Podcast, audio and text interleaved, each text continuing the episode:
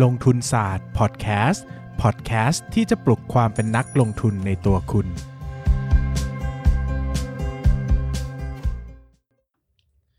สวัสดีครับ ยินดีต้อนรับเข้าสู่รายการลงทุนศาสตร์พอดแคสต์รายการที่ชวนทุกคน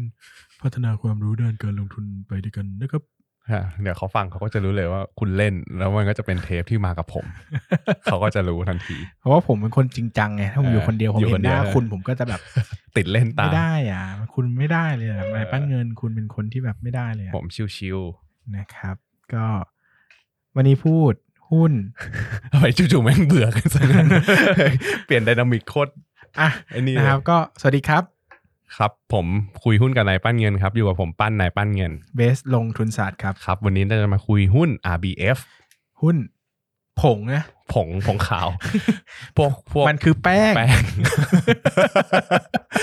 เออมันหุ้มาถึงแป้จุดนี้ได้ไงวะ โอ้ยครับเออโอ้ยตอนศันี้ตรูเยอะนี่ครั้งที่แล้วก็ไม่ได้เบานะ ครั้งนี้เอาอีกแล้วเหรอ นี่จะมีศัตรูทุกองค์ทุกองคาพยพในประเทศนี้เลยเหรอ อันนี้เปิดหัวเลย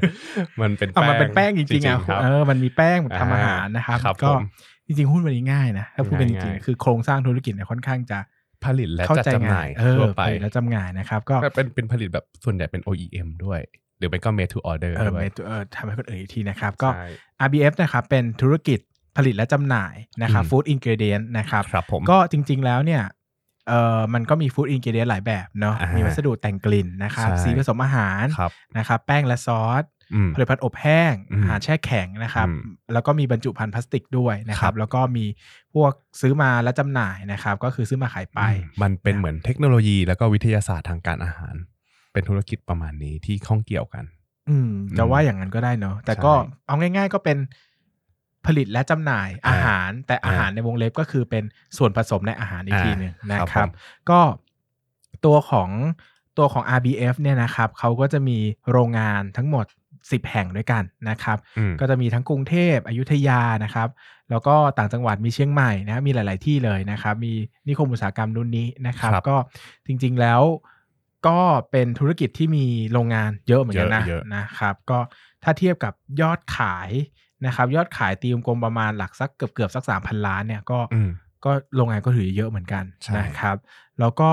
ตัวของมีบริษัทย่อยนะครับ ก็จะมีบริษัทย่อยที่เวียดนามอืมอินโดนีเซียแล้วก็จีนนะครับครับ ก็เหมือนเข้าไปเจาะตลาดเพื่อกระจายสินค้าเข้าไปมากขึ้นนะครับใช่ คราวนี้มา recap ภาพรวมของธุรกิจนะครับเดี๋ยวผมขอกลับไปย้ำอีกทีหนึ่งนะครับว่าตัวธุรกิจของเขาเนี่ยจะมีหลักๆประมาณ 6 กลุ่มด้วยกันก็คือ 1 วัสดุแต่งกลิ่นนะครับ แต่งกลิ่นแต่งสีนะครับอ่าสองคือแป้งและซอสสามอบแห้งสี่อาหารแช่แข็งห้าครับกลุ่มบรรจุภัณฑ์พลาสติกนะครับหกซื้อมาขายไปนะครับครับผมแล้วก็แต่คราวนี้พอเรามาแบ่งตามตัว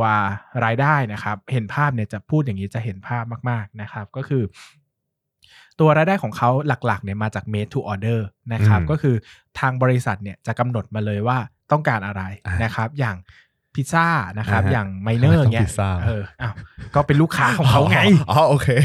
ครับครับครับอย่างไมเนอร์เนี่ยสมมติเขาอ่าบอกว่าอยากได้แป้งเกรดสมมตินะ อันนี้สมมติครับผมไม่รู้ว่าเขาทำอะไร แต่กลุ่มลูกค้าเขามีไมเนอร์น่าจะบอกว่าอยากได้แป้งเกรดนี้อ่าอยากได้ซอสเกรดนี้เพื่อที่จะไปทำ พิซซ่าที่ครับหน้าร้านอืมนะครับถ้าสั่งกลับบ้านก็หนึ่งหนึ่งหนึ่งสองครับนะครับก็สามารถเขาก็จะเอาออเดอร์มาเลยว่าอ่าอยากได้ซอสแบบนี้ อยากได้แป้งแบบนี้นะครับอาร์บีอ่าก็จะสามารถทำให้ได้นะครับครับดังนั้นกลุ่มลูกค้ากลุ่มแรกเนี่ยคือเรียกว่า made to order อ่าลูกค้าก็จะกำหนดมาว่าต้องการของอะไรสเปคไหนใดๆบ้างอ่านนะครับกลุ่มลูกค้าหลักก็จะเป็นโรงงานอุตสาหกรรมอาหาร ผู้ประกอบการร้านอาหารครับโรงแรมและธุรกิจจัดเลี้ยงนะครับแล้วก็อืมเครื่องดื่มนะครับคือ หลายธุรกิจเนี่ยเขาก็ไม่ได้มีพวกเครื่องจักรหรือว่าเขาก็ไม่ได้มีตัวลายผลิตที่เป็นพวก food additive ทุกอย่างนะครับ บางทีมันอ่าฮะไม่ได้ใช้เยอะ แต่เขาอาจจะต้องการอะไรที่มันเป็น signature ของเขาเองเนี่ยครับก็จะสั่งทำ made to order นะครับครับในปี 62เนี่ยกลุ่มธุรกิจตัวส่วนนี้เนี่ยนะครับก็คิดเป็นรายได้สูงถึงประมาณ 90%นะผมตีให้กลมๆนะครับอืมก็คือเยอะมากนะครับดังนั้นธุรกิจหลักของเขามันเป็น B2B อืมนะครับใช่ใช่ B2B ก็คือเน้นขายกลุ่ม Business ลูก to ค้า business อ่านะครับที่เป็นลูกค้าที่เอาไปทำอาหารต่ออีกทีหนึ่งนะครับครับกลุ่มส่วนที่2เนี่ยนะครับก็เป็นธุรกิจค้าปลีกทั้งในและต่างประเทศนะครับก็คือกลุ่มแรกเนี่ยเป็น made to order นะครับอืมคือทำส่งภาคธุรกิจ ส่วนที่ 2 ก็คือทำแล้วก็ตีแบรนด์ของตัวเองขายในเอ่อที่เป็นร้านค้าปลีก modern นะครับ modern trade อ่าก็จะมีอัง l e บรานนะครับอ่าแล้วก็กรอบจังเนี่ยกรอบจังกรอบเนี่ยจัผงมเคยเห็นนะครับ ก็ ธุรกิจของเขานะครับก็ซื้อสำหรับคนไปทำอาหารเองที่บ้านอ่านะครับซึ่งตรงนี้เนี่ยจะไม่ค่อยโดดเด่นเท่าไหร่ใช่นะครับจะไม่ค่อยโดดเด่นเท่าไหร่ก็สัดส่วนรายได้ประมาณสัก 6%นะครับผมส่วนสุดท้ายเนี่ยเป็น OEM นะครับสมมุติว่าถ้ามีกลุ่ม ละสมมุติว่าเขาไปวางขายที่แมคโครเงี้ยแล้วแมคโครอ่าบอกว่าเอาอยากได้แป้งทอดกรอบตามแมคโครจังเลยอะไรเงี้ยสมมุครัติบนะเขาก็จะไปจ้างนะครับ ก็จะไปจ้างทำนะครับ ก็เป็นธุรกิจ OEM ก็คือเหมือนเอาไปวางที่ร้านค้าปลีกนี่แหละ แต่อ่าตีตราของร้านนั้นๆนะครับอ่าก็ไอ้สัดพวกส่วนก็จะประมาณ6%แบรนด์ะคแอรับโร่อะไรพวกเนี้ยที่ขายในแมคโครอ่าอาจจะผลิตจากที่นี่ อาจจะอาจอาจจะจะนะนะครับ ก็สัดส่วนรีแคปอีกครั้งนะครับ ก็ made to order อาตีเอาให้มันชัดขึ้นก็สักประมาณสัก 88%นะครับค้าปลีกแบรนด์ตัวเองสัก 6%แล้วก็ค้าปลีก OEM สักอีกสัก6%นะครับดังนั้นเนี่ยครับหลักๆของเขาเลยนะ ก็เป็นส่วนที่ไปที่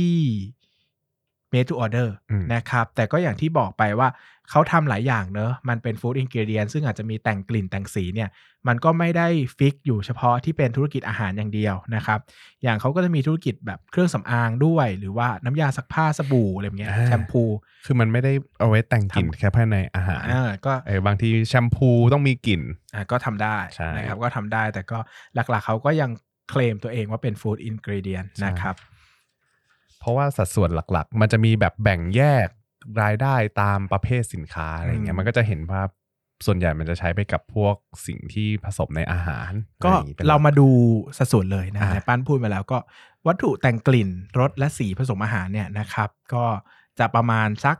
35%ตีกลมๆนะครับอืมแป้งและซอสอีกประมาณสัก 35%ใกล้เคียงกัน อันนี้เป็นสัดส่วนหลักเลยนะครับ รวมกันผม2ตัวก็ประมาณหก70%อ่าส่วนที่เหลือก็จะนิด ๆ หน่อย ๆ อย่างอบแห้งสัก 6%แช่แข็งสัก 4%ครับผมพลาสติกสัก 1%แล้วก็อ่าซื้อมาขายไปอีกสัก 14%นะคือซื้อมารับขายไปเนี่ยที่เขามีเพราะว่าของบางอย่าง มันไม่สามารถในผลิตในประเทศไทยได้ หรือว่าในประเทศไทยไม่สามารถผลิตได้ ก็มีให้ครบวงจรใช่ก็เลยต้องมีแบบเออไปหามาจากต่างประเทศดูซิว่าเอ้ยมีดีมานในประเทศไทยอะอืมแต่ว่าประเทศไทยผลิตไม่ได้อย่างนี้เราต้องไปซื้อมาอะไรอย่างเงี้ยครับ ซึ่งโดยภาพรวมแล้วน้ำหนักก็จะเทไปในฝั่งของแต่งกลิ่นแต่งสีเนาะแล้วก็ส่วนแป้งและซอสเป็นหลักนะครับ ซึ่งพอมาดูกำลังการผลิตแล้วเนี่ยนะครับ เราจะเห็นว่า อ่าดูที่อัตราการผลิตปี 62 นะครับครับวัตถุแต่งรสแต่งสีผสมอาหารเนี่ยอัตราการผลิตที่ประมาณสัก 72%นะครับ ส่วนแป้งและซอสอยู่ที่ประมาณสัก 83%นะครับ อื่นๆนะเป็นอบแห้งสัก 62%แช่แข็ง 72%แล้วก็พลาสติกสัก 60%นะครับอืมโดยโดยภาพรวมนะครับ อัตราการผลิตเนี่ยก็จะกินกินอยู่แถวประมาณสัก 70%บวกลบ70บวกลบอ่าผมตีประมาณนี้ซึ่ง เวลาเราดูตัวเลขเนี้ยนะครับ โดยทั่วไปแล้วเนี่ยภาคอุตสาหกรรมนะครับ เวลาทำธุรกิจเนี่ยเขาก็จะมี capacity capacity ที่ break event เนี่ยจะสักประมาณ 70%เนี่ยครับกลมๆ ก็จะเป็นประมาณเท่านี้นะครับ ดังนั้นอืมเนี่ยก็ถ้าผ่านจุดนี้ไปได้ในอนาคตเราก็จะมีโอกาสจะได้เห็นกำไรการเออการเติบโตขึ้นของ net profit margin หรือว่า operating profit margin ได้ด้วยครับนะครับ ก็คงต้องมารอดูว่าตัวรายได้เขาจะโตอ่ายังไงได้บ้างนะคครัรับบผม แต่พอมาดู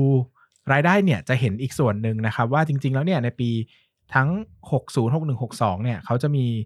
รายได้จากโรงแรมด้วยนะครับอ่ารายได้จากโรงแรมด้วย ตีเป็นสักประมาณ 3-4%นะจากครับรายได้รวมทั้งหมด ใช่ เพราะว่าตัว RBF เนี่ยไปถือหุ้น มีโรงแรมนะครับอะมีอะเป็นโรงแรมมีบริษัทย่อยเจ้าของไปลงทุนในโรงแรมในสองแห่งครับคือ IBIS สไตล์เชียงใหม่ครับกับ Novotel ชุมพรบี c รีสอร์ทแอนด์กอล์ฟเชียงใหม่กับชุมพรอ่านะครับซึ่งเราเห็นภาพนี้ก็คงมีผลกระทบจากโควิด -19 บ้างใช่โอ้แต่ก็น้อยเนอะสามเปอร์เซ็นต์ใช่คือคือคือถ้าเทียบกับธุรกิจทั้งหมดอะมันน้อย แต่ว่าถ้ามองที่ธุรกิจโรงแรมของเขาจริงๆก็ขาดทุน อ่าต้องตั้งแต่ผมว่าแรกก็แล้วต้องขาดทุนอยู่แล้วอืมแหละนะครับ แล้วก็ตัวของ made to order ยังไงก็คงได้รับผลกระทบจากใช่ลูกค้าส่วนที่เป็นโรงแรมบ้างอืมนะครับ แต่ก็ต้องมารอดูว่าว่ามันจะเป็นยังไงบ้างนะครับ ซึ่งครับผมปั้นดูงบไปแล้วใช่ไหมดูมาให้ก็ครับผมมีมีผลกระทบเยอะไหมไม่น่าเยอะเนอะไม่ผลกระทบจากโควิดแทบไม่มีเลย เออเนอะเพราะว่าจริงๆเราอาจจะต้องดิกดาวลงไปอีกว่าสัดส่วนจริง ๆ ของเขาเป็นอะไรบ้าง เพราะว่าเวลาใช่เขาพูดเขาบอกเขาก็บอกภาพรวมเนอะอ่าแต่จริง ๆ มันเขาอาจจะลูกค้าหลักของเขาอาจจะเป็น ร้านอาหารกับพวกขนมที่เป็นขนมครบเคี้ยวก็ได้อาหาร คือหลักๆอะลูกค้าเขาอะมันจะเป็นพวกอ่าคือคืออย่างที่บอกว่าสินค้าของ RBF มันจะเป็นสินค้าที่เป็นส่วนผสมในอาหารอือฮึหรือไม่ก็ให้คนเอาไปปรุงต่ออือฮึดังนั้นแล้วเนี่ยช่วงที่โควิด มีการล็อกดาวน์เก็บตัวอยู่บ้านเนี่ย คนก็จะชอบซื้อของมาทำที่บ้านไงอ่าเออแล้วของบางอย่างอะอย่างหม้อทอดไฟฟ้าที่ฮิตขึ้นอะ ลมหม้อลมไฟฟ้าอือฮึเออมา RBF ก็มีสินค้าบางอย่างที่เขาสามารถเอาไปเข้าหม้อนั้นได้ทันทีแช่เอแข็งแล้วก็ออ่าทอดได้เลย ใช่ คือมันเป็นเทคโนโลยีทางการอาหารซึ่งพอในช่วงที่ผ่านมาก็คิดว่าตอนแรกคิดว่าเอ้ยมันน่าจะได้รับผลกระทบ แต่ก็คือความจริงก็ไม่ได้รับผลกระทบเยอะขนาดนั้นเนาะซึ่งตัวเขาไม่ได้เบรกดาวให้ละเอียดใช่ด้วย เพราะว่าจริง ๆ ถ้าเบรกดาวแล้วไปเจอว่าลูกค้าส่วนใหญ่ของเขาเป็นสมมติเครื่องสำอางอ่าแชมพูยาสระผม น้ำยาด้วนปากอ่าก็อาจถ้าจะแบบแทบไม่ได้รับผลกระทบเลยใช่เพราะคนก็ใช้ปกติใช่นะครับ ก็ของผมจบแล้ว เร็วมากเพราะว่าจริง ๆ RBF เป็นธุรกิจที่เข้าใจง่ายมากนะ แล้วก็ไม่ได้มีโครงสร้างซับซ้อนอะไรขนาดนั้นนะนะครับครับ ฟังของปั้นดีกว่าอะ อันนี้กี่นาทีละสิบนาทีเองเหรอสิบนาทีเองก็ไม่อ๋อเทคนิคสั้นๆก็ได้ เดี๋ยวที่เหลือโอเคอีกสิบนาทีก็ด่าปั้นให้ทุกคนฟังเป็นของแถม อย่าเลยครับ อย่าด่าผมเลยนะครับ ก็อย่างที่พูดไปว่าตัวเนี้ยมันจะเข้าใจง่ายตรงที่รายได้หลักของเขาอะครับ มาจากการขายสินค้าเกือบเกือบทั้งหมดประมาณ2,000ปีที่ผ่านมาปี 2562เนี่ย2,700แปดอ่า 2,780 ล้านบาทแล้วกันตีกลมๆ เติบโตขึ้นมาจากปี 2561 ประมาณ 5%คือถ้าเกิดว่าเราลองไปดูอ่ารายได้ย้อนหลังส่วนเนี้ย3ปี มันก็จะทรงๆ อยู่แถวเนี้ยครับ2,700-2,800 ล้านบาทนะครับผม แต่สิ่งสำคัญก็คือ เราต้องไปดูต่อว่าเฮ้ยการผลิตของเขาอะเขาใช้ capacity เท่าไหร่ เพราะอย่างที่พี่เบสพูดไปเมื่อกี้ว่าทุกๆทุกๆธุรกิจการผลิตอะมันจะมีจุด break event ของเขา ว่าแบบ ถ้าอัตราการผลิตใช้ถึงเท่านี้เท่านี้อะมันมันจะ break event แล้วหลังจากเนี้ยมันจะได้กำไรเพิ่มขึ้นไปนะครับผมก็ต้องไปดูว่าเขาบริหารกำลังการผลิตของเขายังไงบ้างนะครับผมโดยสมมุติฐานในการคำนวณรายได้เนี่ยเราก็ดูกันที่ว่า capacity คูณ utilization rate คูณราคาขาย อันนี้ก็จะเป็นรายได้ทั่วไป แต่ว่าด้วยความด้วยการที่เขามีธุรกิจผลิตภัณฑ์หลาย ๆ รูปแบบเนี่ยเราก็ต้องไปดูว่าเฮ้ย สินค้าที่เป็น flavor เนี่ยมันมี capacity เท่าไหร่ coating เท่าไหร่ บรรจุภัณฑ์พลาสติกเท่าไหร่อย่างเงี้ยเราก็ต้องไปดูว่า แต่ละแบบอะมันจะคิด capacity ต่างกันนะครับ ซึ่งข้อมูลตรงนี้ผมเชื่อว่าลองขอ IR ดูก็ได้นะครับ ส่วน utilization rate ก็อย่างที่พี่เบสบอกไปแล้วว่า ตัวของ flavor เนี่ยก็จะอยู่ประมาณ 72% coating 83%อบแห้ง 62%แช่แข็ง 73%แล้วก็บรรจุภัณฑ์อีก 58%ถ้าเกิดว่า capacity ส่วนเนี้ยเพิ่มขึ้นมาได้เนี่ยมันก็จะ drive ให้อ่ารายได้เพิ่มขึ้นแล้วอัตรากำไรเนี่ยก็จะเพิ่มขึ้นในสัดส่วนที่แบบเห็นผลชัด ว่าแบบมันมีเรื่องของอะไรอะ economy of scale อืมใช่ มันก็จะมี economy of scale ทำให้กำไรเนี่ยโตขึ้นมาได้นะครับ ก็คือถ้าถ้าจะทำให้มันเติบโตแบบออร์แกนิกในด้านของรายได้เนี่ย มันต้องขายให้ได้ปริมาณมาก ๆ หรือว่าใช้ utilization rate เยอะๆ นะครับหรือไม่ก็ถ้าเกิดว่า utilization rate เต็มแล้วเนี่ยก็ต้องมีการขยายเครื่องจักรขยายโรงงานเพิ่ม ซึ่งปีที่ผ่านมาเนี่ยเขามีไปลงทุนในอินโดกับเวียดนาม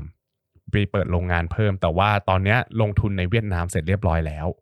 แต่ว่ายังไม่สามารถโอเปเรตได้เพราะว่าติดโควิด แล้วก็ต้องดูว่าหลังจากนี้เนี่ยอ่า capacity ที่เพิ่มขึ้นมาเนี่ยมันจะเป็นเท่าไหร่ แล้วก็เขาจะสามารถทำ utilization rate ได้เยอะขึ้นไหมนะครับหรือไม่ก็ถ้าถ้าเกิดว่า ทำ capacity เพิ่มได้แต่รักษา utilization rate ได้เท่าเดิมแค่เนี้ยกำไรก็จะเห็นเยอะแล้วเหมือนกัน เห็นเยิ้มขึ้น หมายเห็นเยอะเห็นเยอะอ๋อเห็นเยอะ เพิ่มขึ้นเยอะแล้วเหมือนกัน ฟังเป็นเห็นเยิ้มเหรอโอเคจคบริงๆว่าผมว่าตัวนี้น่าจะมีสตอรี่อะไรสักอย่างอืนะมแต่เราอาจจะไม่รู้ อืม อาจจะมีสตอรี่การเติบโตใดๆอยู่ ไม่ผมผมคิดว่าผมคิดว่าตัวโรงงานที่เวียดนามก็เป็นส่วนหนึ่งในการอ่า drive drive drive กำไรของเขาได้เหมือนกัน เพราะว่า capacity มันเพิ่มขึ้นไงอ่า แล้วลงทุนไปเรียบร้อยแล้วอ่าฮะครับผมโรงงานเลยเหรอโรงงานที่เวียดโรมงงานที่เวียดนามเลยอืมอืมแต่ว่ายังไม่ operate อืมอืมแต่คือไม่รู้ว่าตตอนนี้กินค่าเสื่อมอยู่หรือเปล่าอือืมมอันนี้ไม่รู้เหมือนกันว่าเขา operate ไปแล้วแบบนิดๆแต่เขาพูดว่ายังไม่ operate หรือว่ามันยังไม่ operate เลยอืมก็ต้องลองดูว่าเป็นยังไงนะครับผม ซึ่งพอไปดูปริมาณขายเนี่ย อย่างที่บอกว่าถ้าเกิดว่า ยิ่งขายได้มากๆเนี่ยมันจะทำให้พวก profit สูงขึ้น ดังนั้นแล้วเนี่ยพอไปดู gross profit margin ของปี 62เนี่ยโดยประมาณมันจะอยู่ที่ประมาณ 39.9%นะครับผมปี 61เนี่ยอยู่ที่ 38%แล้วต้นทุนส่วนใหญ่เนี่ยอย่างที่บอกไปว่าต้นทุนการผลิตมันก็จะเป็นพวกค่าเสื่อมราคาค่าเช่า ค่าแรงงาน ค่าเผื่อสินค้าล้าสมัยหรือเสื่อมคุณภาพง่วงมากเลย เห็นเห็นที่ที่เห็นเขาเงียบไปนานนี่คือเขาง่วงหาวหลายรอบแล้ว จะหลับแล้วนะทุกคนนะครับผม ก็ไปฟังต่อกันในสินค้าที่ให้ GPM ดีๆเนี่ยมันจะเป็นกลุ่ม flavor ก็คือกลุ่มแรกที่เป็นสัดส่วนสัดส่วนที่สุดก่อกวนปะง่วงแล้วก่อกวนเฮ้ยมึงเป็นอะไรเนี่ยเฮ้ยเออไม่ใช่หมายถึงว่าคนฟังเขาพูดอ๋อเอนึอกว่าด่ากูไม่ได้ด่ากลับ บอกด้วยคำหน้าวงเล็บด้วยว่าด่าใครอ๋อเป็นคนไม่สู้ไม่คนไม่นะเว้ยครับครับก็แต่ว่าถ้าถ้าเกิดว่าเราดูที่คิวอะไม่ใช่คิวหนึ่งค รึ่งปีแรกของปี 63เนี่ยเราจะเห็นว่าโควิดเนี่ยมันไม่ได้ทำให้ RBF ย่ำแย่ขนาดนั้น เขายังประคองตัวให้ธุรกิจเติบโตได้นะครับผมถ้าไปดูที่ Gross Profit Margin ของครึ่งปีแรกเนี่ยมันเด้งจาก 3 38%ในปี 62 นะ ขึ้นมาเป็น 41%ในปีนี้ อันเนี้ยเนี่ยมันทำให้เห็นว่าเอ้ยมันมีซัมติงว่าเขาสามารถบริหารตรง capacity ตรงเนี้ยได้ดีขึ้น แล้วมันทำให้เห็นตัวตัวเลขของกำไร อัตรากำไรที่สูงขึ้นชัดเจน แล้วบรรทัดที่สำคัญจะบอกว่าปีที่ผ่านมามันเป็นปีที่ RBF เข้าตลาดอะ SG&A อะปีที่ผ่านมามันก็จะสูงอ่าเพราะว่าต้องมีเรื่องการทำวานิชธนกิจใดๆใช่ตลาดหลาย ๆ ครั้งอ่าหลาย ๆ ค่าใช้จ่ายเนี่ย ถ้าเกิดว่าไปดู SG&A to sale อะครับ รวม ๆ แล้วนะ SG&A ทั้งทั้งค่าใช้จ่ายในการขายและบริหารมันก็จะประมาณ 32%ในปี 2562 นะครับ แต่ว่าค่าใช้จ่ายในการขายอะ 3 ปีย้อนหลังอะมันอยู่ในระดับระดับคงที่แล้วประมาณ 6%ถ้าจำไม่ผิดนะครับ แล้วก็แต่ค่าใช้จ่ายค่าใช้จ่ายในการบริหารเนี่ยเพิ่งมาบวมในช่วงปี 61-62 เพราะมีการเตรียมตัวเข้าตลาด แล้วพอมาในปี 63เนี่ยค่าใช้จ่ายตรงนี้หายไปแล้วอ่าพอค่าใช้จ่ายตรงนี้หายไปแล้วเนี่ย เรามาดูปี 63เนี่ยหายไปเลยใช่หายไปในอากาศหายไปในอากาศอ่าตามนั้นลอย ก่อกวนนะครับ แล้วก็เนี่ยพอปีปี 63 เนี่ย เราไปดู SG&A to sale มันจะเหลืออยู่ที่ 21%จากเดิมจากเดิมของ SG&A to sale ปี 2019 มันจะอยู่ที่ 32%ลดมา 10%เอาไม่ว้าวหน่อยเหรอ มา ASMI นี่ไม่ได้ฟังเลยนะครับผม ก็นะสำหรับคนที่ฟังก็ฟังผมต่อนะครับผมลดลดไปกี่บาท ลดไปลดไปอ่าสิบเปอร์เซ็นต์กี่บาทประมาณรู้ไหมจด กี่บาทไม่ได้จดมาอ่าไม่เป็นไรนะครับผมก็อ่าถ้าไปดูกำไรสุทธิเดี๋ยวผมพูดกำไรสุทธิให้ดูแล้วกันกำไรสุทธิปี 2562เนี่ยอยู่ที่ 353 ล้านบาท เติบโตจากปี 61 10%คิด net profit margin ได้ 12%แต่ว่าพอมาครึ่งปีแรกนะครึ่งปี 2563เนี่ยอยู่ที่ 256 ล้านบาท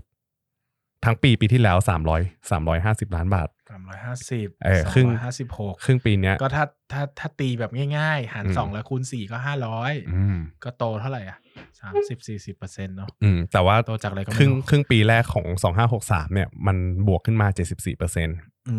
มเพราะว่าบรรทัด SG&A เนี่ยแหละที่หายไปอ่าอืมเพราะว่ามันมีค่าใช้จ่ายวันไทม์ไงอ่าก็เลยคิด net profit margin ออกมาได้อยู่ที่16.86เปอร์เซ็นเยอะนะ ปีที่แล้ว10 12เปอร์เซ็นเยอะะปีนี้16เปอร์เซ็น เยอะนะแต่ว่าถ้าไม่มีโรงแรมจะดีกว่านี้เออเพราะว่าปีเนี้ยเขาไปขาดทุนในส่วนของโรงแรมไงอ๋อแต่โรงแรม ใช่ โรงแรมนี้ปกติรายได้ประมาณร้อยล้านเออใช่ไหมอืมถ้าตีว่ารายได้หายไปเก้าสิบเปอร์เซ็นก็อืมขาดทุนไปใช่ขาดทุนเยอะนะขาดทุน70ขาดทุน80ขาดทุนล้านมันก็เลยมันก็เลยกินกำไรเข้าไปหน่อยนะครับ ไม่หน่อย เยอะกินอะไรไปเยอะ จะบอกว่าถ้าเกิดว่าเราจะวิเคราะห์ตัวเนี้ย เราอย่าเพิ่งว้าวกับการเติบโตของปีที่ผ่านมาอะไม่ใช่ของปีที่ผ่านของปีนี้อืมเพราะว่าความจริงแล้วอะ SG&A to sale อะมันก็ควรจะเป็นระดับปัจจุบันก็คือระดับนี้แหละ แค่ปีที่ผ่านมามันดันต่ำเกินไป พวกปี 2018 2019 มันดันต่ำกว่า สูงเออมันดันสูงเกินไปเกินไปมันก็เลยมันก็เลยทำให้กำไรอะมันต่ำกว่าปกติอืมดังนั้นแล้วถ้าจะเปรียบเทียบอะเราควรจะใช้อัตราของปีนี้เป็นหลักมากกว่าอ่า แต่ก็ต้องไป filing นะใช่หมายถึงว่ามันอาจเขาอาจจะคุมอะไรบางอย่างอ่าที่ดีอืมหมายถึงว่ามันก็อาจจะมีเรื่องของ IPO ส่วนหนึ่งอาจจะมีครับผมอื่นอีกด้วยนะครับอ่าก็ต้องไปหาคำตอบหน่อยใช่ก็ต้องลองดูว่าอ่าค่าใช้จ่ายในการขายยังอยู่ระดับเดิมไหม หรือว่าถ้าเป็น one time เราลองเอาค่าใช้จ่าย one time ออก อย่างอืมปีที่แล้วอะเราไป filing เอาว่าแบบ Hit me baby one more time แล้วเราไปดูว่าค่าใช้จ่าย one time คุณผู้ฟังบอกกูกำลังตั้งใจฟังหลายคนบอกเสีสมาธิขอกด mute เออลงลงทุนศาสตร์หน่อยครับ ขอฟังแต่นายปั้นเงินครับ นั่นแหละครับ ก็ลองไปดูว่าค่าใช้จ่ายที่มันเตรียมตัวเอาเข้าตลาดอะมันประมาณเท่าไหร่แล้วเอาเอาออกดู แล้วลองเปรียบเทียบดูว่า 6 1 6 2 6 3 เนี่ย มันยังอยู่ในระดับเดียวกันไหมนะครับ อันนี้ก็ลองไปหาดูถาม IR ดูก็ได้นะครับ ก็พอมาดูที่ asset กันบ้าง ผลการดำเนินงานผ่านไปแล้ว เห็นเติบโตดี แต่เติบโตจากการที่ค่าใช้จ่ายหาย เทมนี้นายนายนายปั้นเงินแบกทุกอย่างมากเพราะผมหลุดไปสู่จักรวาลที่ไกลโพ้นแล้วอะครับอะ asset หลักๆของ RBF นะครับ ปี 63เนี่ยจะเป็นพวก PPE ซะเป็นส่วนใหญ่ คิดเป็น 1,200 ล้านบาทตีกลมๆ หรือคิดเป็น 25%จากสินทรัพย์ทั้งหมดนะครับ ลดลงจากปี ยี่สิบห้าเปอร์เซ็นต์เองเหรอ25 25%มันมันลดลงจากปี2562ที่1,600ล้านบาท เพราะว่าเขาส่วนใหญ่เขาจะมีพวกสัญญาเช่าอ่า สัญญาเช่ามันต้องโอนจาก PPE ไปอยู่ในพวกสิทธิ์ในการใช้ตาม TFRS 16อ่าครับ ใช่ประมาณนี้แล้วก็อ่าดูมีความรู้จังเลยแอสเซทที่แอสเซทที่เป็นหลักอีกก็คือพวกสินค้าคงเหลือกับลูกหนี้การค้านะครับอย่างละนะ อย่างละ 700 ล้านกว่าบาท แล้วก็นับเป็นสัดส่วนประมาณอย่างละ 16%ก็เป็น 32บวก25%เมื่อกี้ก็เกินครึ่งหนึ่งละอืมนะครับผมสินค้าคงเหลือเนี่ยมันจะไปหนักที่ finish good กับ raw material อืมครับผม raw material คือรู้สึกว่าเขาจะต้องมีสต็อกไว้เยอะ แล้วก็ finish good เนี่ยก็คือผลิตไปเยอะเหมือนกันนะครับจะไม่ค่อยมีงานระหว่างทำเพราะว่าไม่รู้ว่า process การผลิตมันง่ายหรือเปล่ามันก็เลยงานระหว่างทำมันก็เลยไม่ค่อยมีอือืมมนะครับ ส่วน liability เนี่ย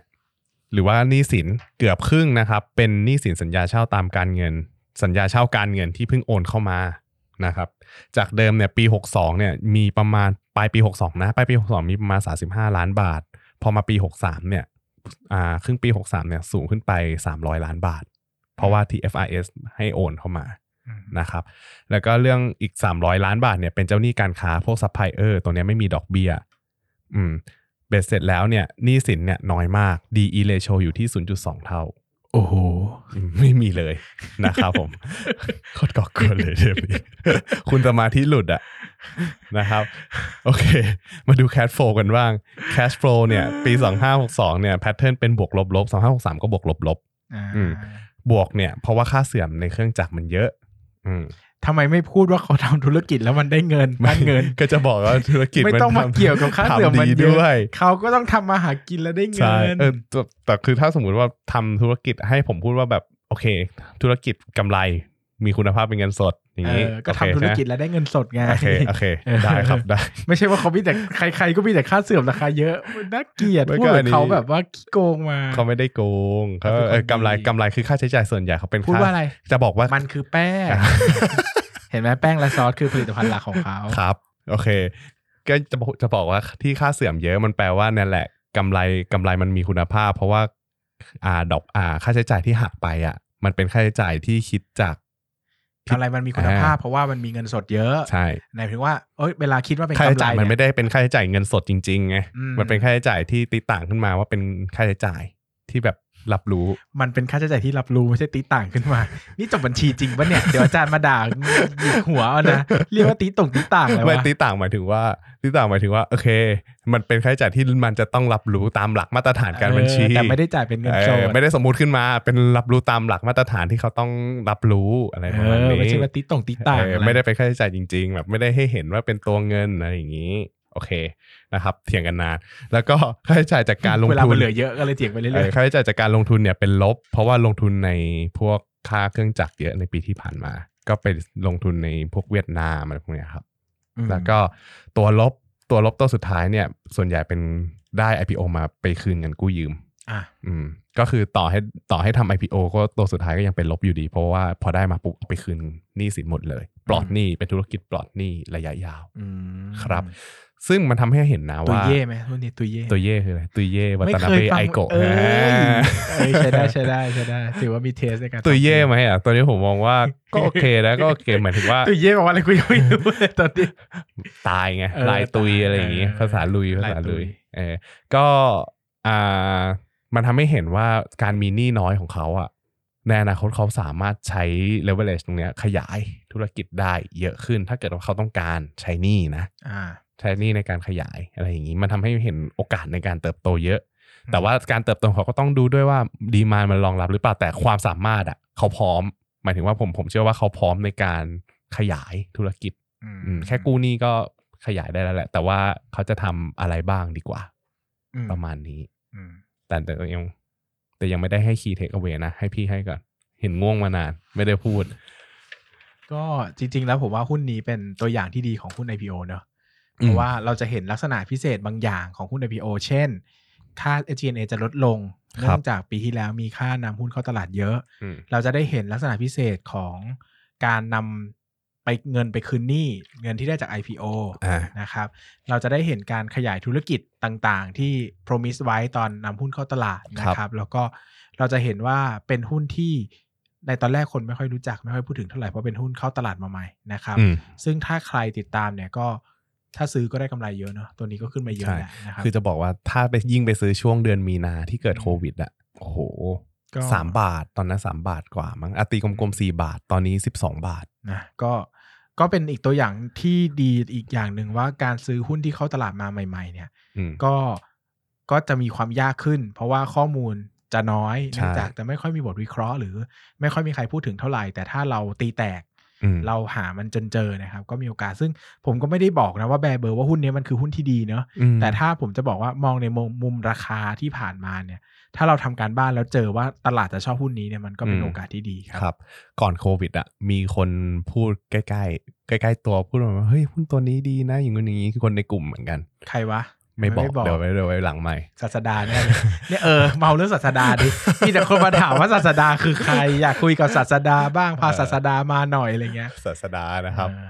ศาสดาเขาศาสดาหลายเรื่องไงอ่าเออเขาเก่งเขาเก่งใช่เป็นคนเก่งนั่นแหละ เก่งกว่าผมอีกนะครับอืมเก่งกว่าผมก่งเยอะมากกับเก่งกับปั้นเงินประมาณคนละสิบเท่านะครัใช่เราแต่เลยเขาจะแบบเชิดชูเขาเป็เป็นนศาสฤาดาษีอยู่ในถ้ำคือเขาจะไม่เปิดเผยตัวครับผมแต่รวยมากนะครับเป็นรวยมากครับเมาไหมเมาเป็นคนที่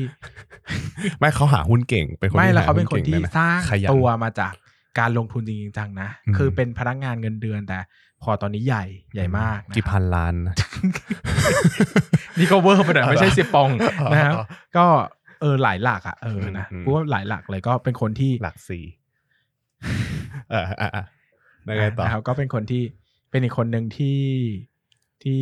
เก่งอะเอออืมนะครับ ก็รู้จักกันนะครับผมก็หลอกขอหุ้นมาเรื่อยๆ เดี๋ยวนี้ไม่ค่อยหาหุ้นเองนะครับ ก็ขอขอคนอื่นเข้ามาแล้วก็มาทำแล้วเวลาใครมาถามก็ทำเป็นเหมือนหาเจอเอง ครับผมจริงก็ ไม่แต่ลอกคนอื่นเขาแต่จะบอกว่าก็ก็คุยคุยกันแต่ไม่ได้ซื้อทั้งคู่นะอืมคุยกันว่าเออพี่ตัวนี้เข้าทำไมไม่บอกกูกูจะได้ซื้อเนี่ยมาคุยกับกูบ้างสิไม่คุยกับกูเลยอะเราก็ไม่ไม่รู้ไงแต่ตอนนั้นตอนนั้นคือเป็นช่วงโควิด ก็ไม่ค่อยมีคนกล้าหรอกอืมกูนี่ใส่เต็มๆเลยโควิดเนี่ยไม่มันคือไม่กล้ากับตัวเนี้ยไปกล้ากับอ๋อตัวที่เราเคยอ่านมาแล้วไงตัวนี้ไม่เคยอ่านเราจะแบบเฮ้ยตอนแรกไม่เคยอ่าน แต่พอมาอ่านทีหลังอ้าวเฮียดีดีเหมือนกันนี่หว่าอ่าเออแต่ไม่ได้ให้เชียร์ให้ซื้อถือหรือขายนะครับ ตอนนี้เพราะว่าพอไปดูราคาแล้วมันก็ ต้องเทียบเอาว่าเราควรจะซื้อไหมอะไรอย่างนี้ตุยเย่ทีนึมากงนะครับตุยเย่มาคืกอราคานี้ตุยเย่มาก คือคือมันแพงขึ้นมามากแล้วไงโขกขึ้นมาสามสี่เด้งอะอ่าเออนะครับ ก็ครับผมก็แต่ก็ดีนะ เป็นตัวอย่างของหุ้น IPO เนอะอืมว่าอืมบางทีมันอาจจะต้องทำที่งานที่ยากกว่าคนอื่นหน่อย ถ้าเราอยากจะได้ผลตอบแทนที่มากกว่าตลาดนะครับอืมครับ ก็สำหรับผมผมฝากเรื่องอะไรเลยสักฝากเรื่องอะไรดีนะ ฝากประมาณว่าถ้าเกิดว่าเราดูฝกตัวที่อเนี้ยยู่ก็ได้สารอาญาจะได้ส่งหมายไปทุกที่หาชื่อแป๊บเดียวก็เจอแล้ว ก็ถ้าเกิดว่าอยากจะดูหุ้นตัวนี้อย่างที่บอกไปครับ มันจะต้องดูที่เรื่องของอ่ากำลังการผลิต แล้วก็ตอนอันี้ตในราหัวมีแต่คำว่าตุยเย่อัตราไม่มีอย่างอื่นเลยอัตราการใช้ อัตราการใช้กำลังการผลิตด้วยนะครับผมก็พวก utilization rate ดูว่ามันจะโตได้เยอะแค่ไหน ตรงเนี้ยต้องติดตามให้ใกล้ชิด ถ้าเกิดว่าสนใจลงทุนในตัวนี้ เพราะว่ากำไรยังมีโอกาสเติบโตขึ้นได้อีกเยอะ คือหนึ่งจากอ่ายอดขายที่จะเข้ามา ถ้าเกิดว่ายอดขายเข้ามาไม่เยแต่อะผมมาตั้งผลิตคำถามเข้อย่างเยอะนี้มากกว่าว่า ไอ้เรื่องกำลังการผลิตมันแบร์เบออืมอืร์มถ้ามันโตอืมมันโตแล้วแต่คำถามคือครับยอดขายจะโตจากไหน ใช่ เออว่า เฮ้ยทำไมเมทูออเดอร์ต้องโต คืออุตสาหกรรมอาหารผมเชื่อว่าก็ไม่ได้โตแบบ aggressive อืมขนาดนั้นอืมซึ่งอันเนี้ยต้องยอมรับว่าเรา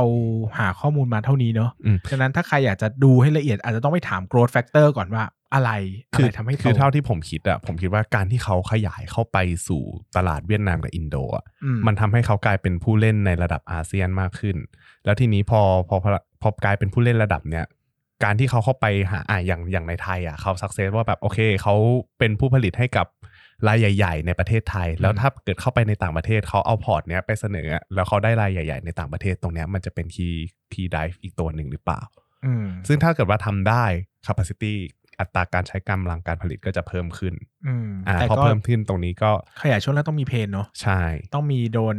อัตรากำไรต้องลดอืมนะครับครับแต่ไม่รู้เหมือนกันอาจจะทำได้ดีมาก ก็ต้องดูว่าเขาจะเข้าไปยังไงเนี่ยผมไม่ได้ศึกษามาละเอียดว่าเขาอะเข้าไปยังไง โดยวิธีไหน ก็ถ้าสนใจลองไปติดตามต่อกันดูเองนะครับ แต่จะบอกว่ามันสามารถเติบโตได้จากทางนี้ แล้วก็ถ้าเกิดว่าอ่าเขาต้องการจะขยายกำลังการผลิตอะไรเพิ่มก็ยังมีเงินที่แบบสามารถกู้ได้อีกเยอะมากอืมเหมือนกัน นะครับนะครับ ช่วยกันส่งออกแป้งนะส่งออกแป้งเยอะๆนะครับ เพื่อให้รู้ว่าแป้งไทยไม่แพ้ชาติใดในโลกนี้กินอร่อยกินอร่อยเครับผมโอเค ประมาณนี้แหละครับ ครับก็หิวก็อย่าไปลืม อย่าลืมไปซื้อพิซซ่ากินกันนะครับครัก็บเหมาะมากกับเทปนี้ใช่เพราะ RBF ว่านะครับ RBF ก็ส่งกินในพิซซ่าทำให้ไบเนอร์นะครับครับทำผไบมเนอร์ก็เบอร์เกอร์คิงด้วยไหมผมไม่รู้เหมือนกัน อ่าไม่ไม่รู้เหมือนกันครับเออเรื่องของมึง ไม่ใช่เรื่องของกูแล้วครับ จุดเนี้ยโอเคครับครับ ก็ขอบคุณทุกคนมากนะครับ สวัสดีคสวัรัสบดีครับ เจอกันที่ศาลอาญาครับ อย่าลืมกดติดตามลงทุนศาสตร์ในช่องทางพอดแคสต์เพลเยอร์ที่คุณใช้ แล้วกลับมาปลุกความเป็นนักลงทุนกันใหม่ใน